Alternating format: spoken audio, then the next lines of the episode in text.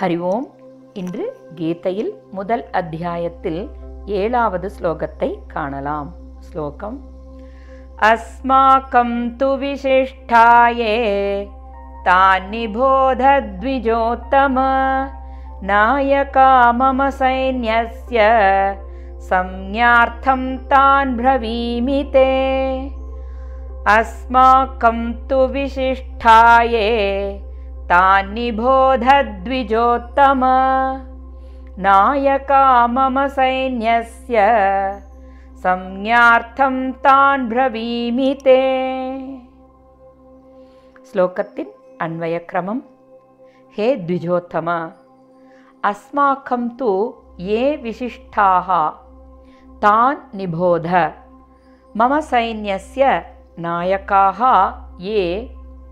தே சம்யார்த்தம் தான் பிரவீமி. பாவார்த்தம் பிராமண சிரேஷ்டரே நம்மவர்களுள் யார் சிறந்தவர்களோ அவர்களை கூட தெரிந்து கொள்ளுங்கள்.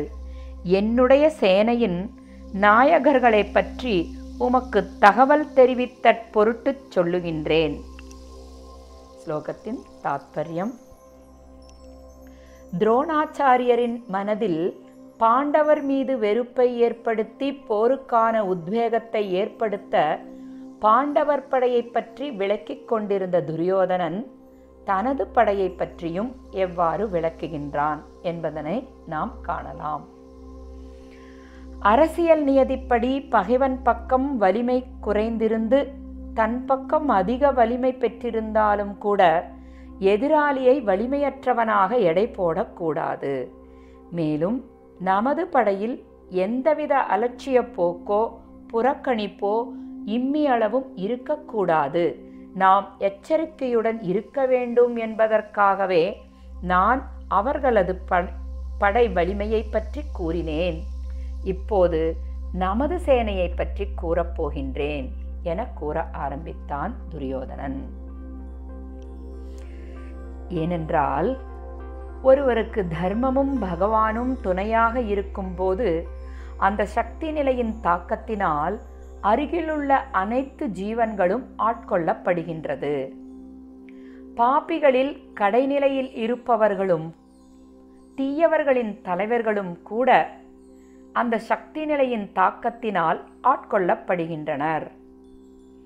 இது மட்டுமன்று விலங்குகள் பறவைகள் மரங்கள் செடிகள் கொடிகளும் கூட அந்த சக்தி நிலைக்கு ஆட்படுகின்றன. காரணம் தர்மமும் பகவானும் நித்தியமானவர்கள். உலகில் உள்ள ஏனைய சக்திகள் அனைத்தும் நிலையற்றவைகள் ஆகும். இதனால் பாண்டவர்களின் வலிமையானது மமக்காரம் நிறைந்த துரியோதனன் உடைய மனதை அதிகம் பாதித்தது.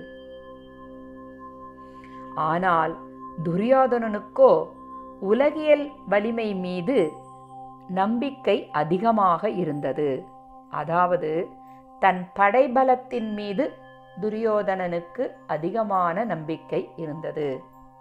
ஆகையால் துரோணரது உள்ளத்தில் நம்பிக்கையை ஏற்படுத்தவே நம் பக்கத்திலும் பாண்டவர்களிடம் இல்லாத சிறந்த வீரர்களும் சிறந்த படைகளும் இருக்கின்றன.